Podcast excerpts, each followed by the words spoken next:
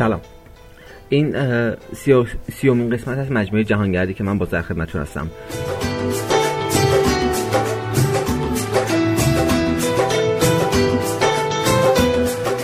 با توجه به ادامه داستان می‌دونیم که من هند بودم هنوز توی استان هیماچال پرادش از کلو منالی خارج شدم و وقتی رسیدم به مندی خارج شدن از مندی و منزله خارج شدن از منطقه کوهستانی و از استان هیماچال پرادش بود.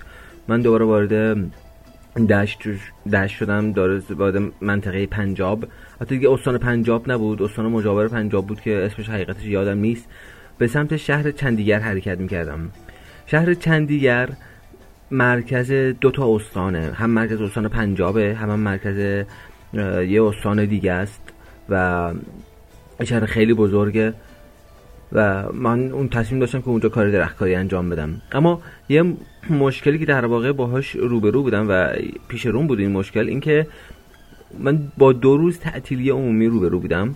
یعنی شنبه و یک شنبه و به تب توی این دو روز نمی‌تونستم درخت کاری کنم و بازی صبر می‌کردم. یکی دو روز تو اون شهر میموندم تا روز دوشنبه یه مدرسه ای رو پیدا کنم برای کار درخت کاری اما خب موندن توی یه شهر بزرگ جدا از مشکلات خاص خودش که می‌تونه داشته باشه هزینه داره یک. و اینکه اون آزادی و اون راحتی شهرهای کوچیک و روستاها رو دیگه نداری. تو شهر بزرگ آدما آدما متفاوتن. آدما مثل آدمای روستا آدمای شهرهای کوچیک. اینقدر راحت نیستن اینقدر باز نیستن اینقدر به نوعی مهر... حتی میشه گفت مهربون نیستن. و تو خیلی غریبه ای توی شهرهای کوچیک واقعا آدم غریبه نیست توی روستا آدم غریبه نیست. خیلی راحت با آدم ارتباط برقرار می‌کنه خیلی راحت. با هم دوست میشه. اما توی شهرهای بزرگ این اتفاق نمیافته و تو به نوعی غریبه ای اونجا. این موضوع باعث شده که خیلی خیلی خوشحال نباشم از شرایط و اینی که من دو با این دو روز تعطیلی می‌خوام چیکار کنم. ذهنم خیلی درگیر این موضوع بود.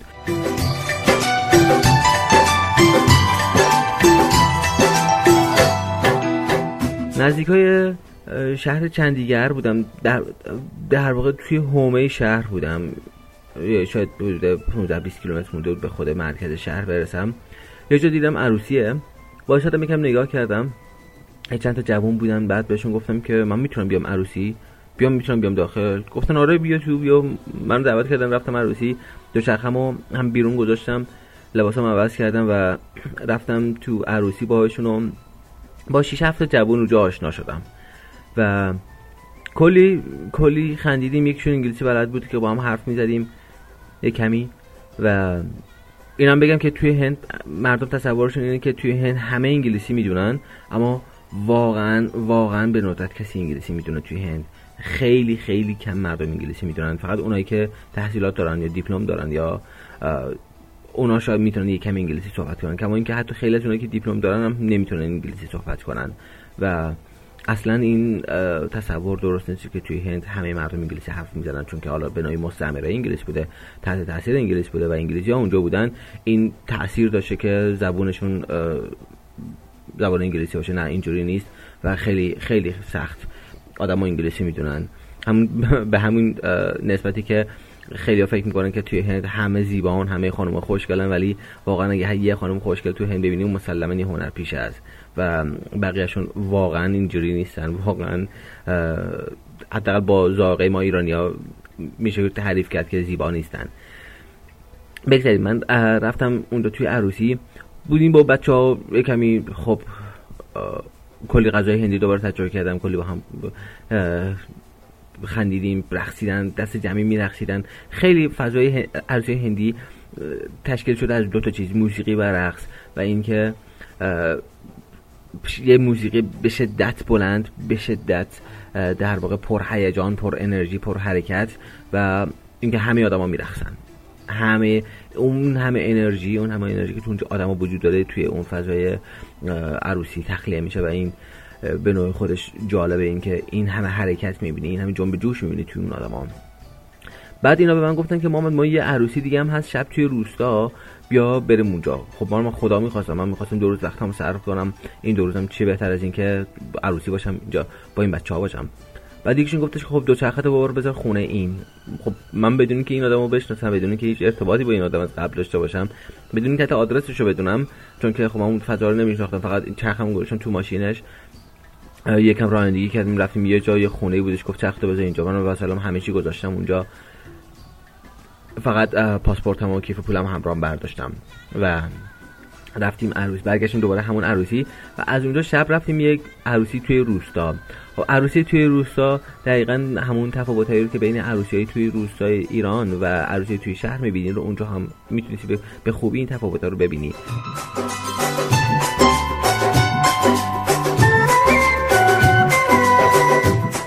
من توی اون عروسی خب جوان هندی کلی مشروب خورده بودن و می‌زدن و میرقصیدن با یک شور و هیجان خیلی خاصی و یه موسیقی بسیار بسیار بلند. یعنی توی یه فضای خیلی کوچیک اینا ده تا آمپلی ده تا باند بزرگ روی هم گذاشته بودن.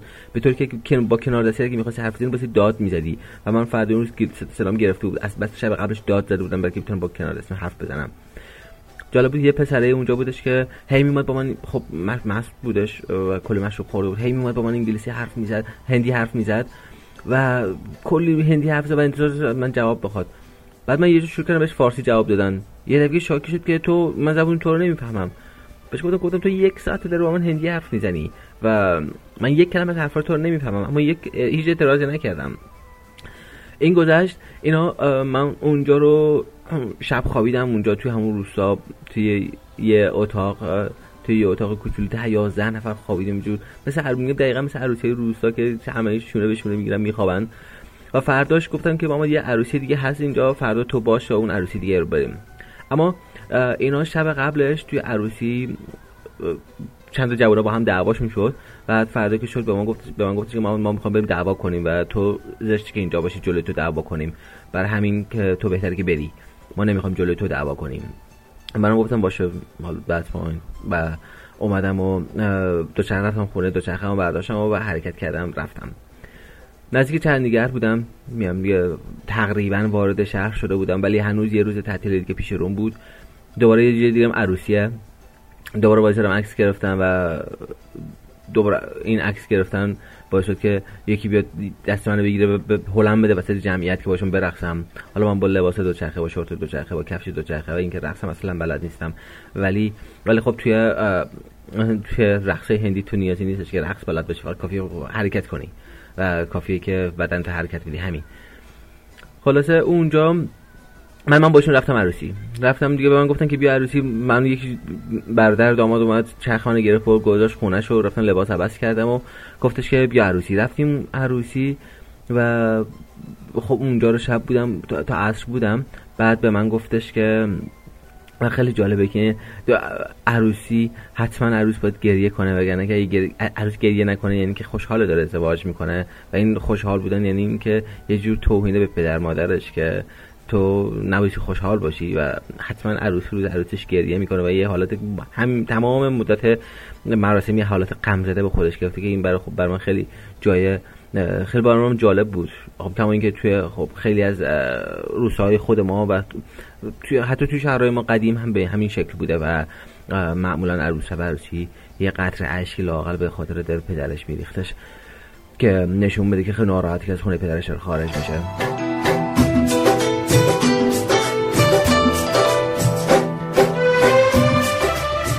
من اون شب و وقتی که مراسم تموم شد برادر داماد بهم گفت من یه اتاق دارم اونجا تو می‌تونی بری تو خونه تو خونه بخوابی. رفتیم یه کوچه ای بودش و یه راه پله خیلی باریک و طولانی داشتش که من وسایل همه چی رو بردم اونجا.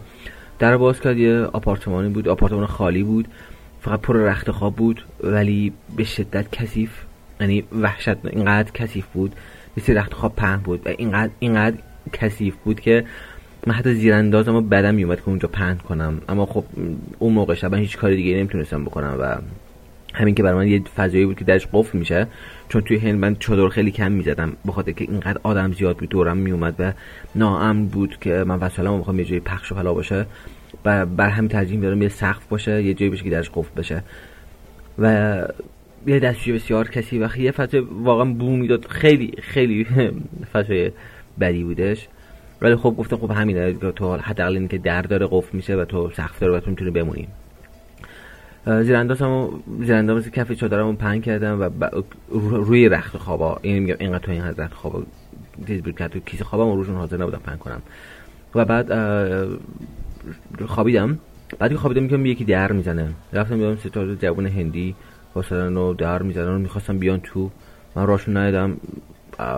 در بستم. رفتم بعد ده دقیقه بعد یه رو 20 دقیقه دوباره دو تا دیگه اومدن. با یه حالت عصبانی قرولوند کردن و با یک حالت عصبانی دوباره در زدن و که چیز کنم که می‌خواستم به جور بیان تو و من باز هم راشون ندیدم. گفتم که من خب زبون همو نمیشناخت نمیفهمیدی. من گفتم که من اینجا اجازه ندارم که کسی وارد بشه چون که کسی به من چیزی نگفته که آدمی دیگه می‌تونه وارد بشه. و و خب نمی‌دونستم من منظورم چیه. بعد از اینکه دو سه بار این اتفاق افتاد من دیدم که ده ده هفتش ده تا جوون هندی پشت پنجره پایین وایسادن و به شدت معترض به حضور من توی اون فضا. و ولی خب میگم بازم میگم که من هیچی نمی‌دونستم که چه چیه چه خبره.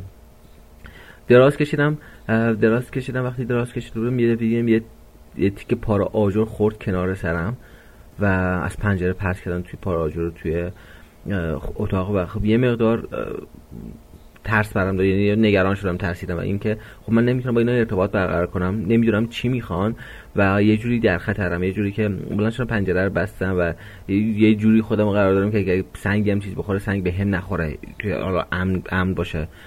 تا اینکه بعد نیم ساعت دوباره باز یکی اومد در زد کسی که انگلیسی یه مقدار می‌دونست. بعد این به من گفتش که این بچه ها عادت داشتن شبا اینجا بخوابن. حالا که تو هستی اینا جایی ندارن. گفتم خب من نمی‌دونم من کسی که به من کلید داده کسی که برای من در باز کرده هیچی به من نگفته. گفت فقط بهشون اجازه بده که بیان رخت خواب ببرن. بعد نور نمی‌دونم یه سری جوون بودن که من هیچ چیزی نمی‌دونستم که جای خواب ندارن سرپرست ندارن خونه ندارن حالا به هر دلیلی. بعد اومدن رخت خواب رخت خواب رو برداشتن و و رفتن. و وقتی که رخت خواب برداشتن رفتن خب اون فضای متشنج متشنج هم در واقع آروم شد و دیگه خیالم یه مقدار راحت شد. گرفتم خوابیدم و صبح پا شدم.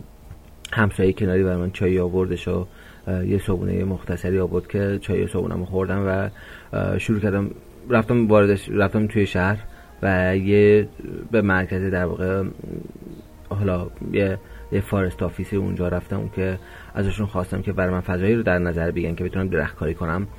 یه مدرسه رو هماهنگ کردن همون روز رفتم درخت کاری کردم اون مدرسه رو و و بعد از درخت کاری هم از شهر چندیگر خارج شدم.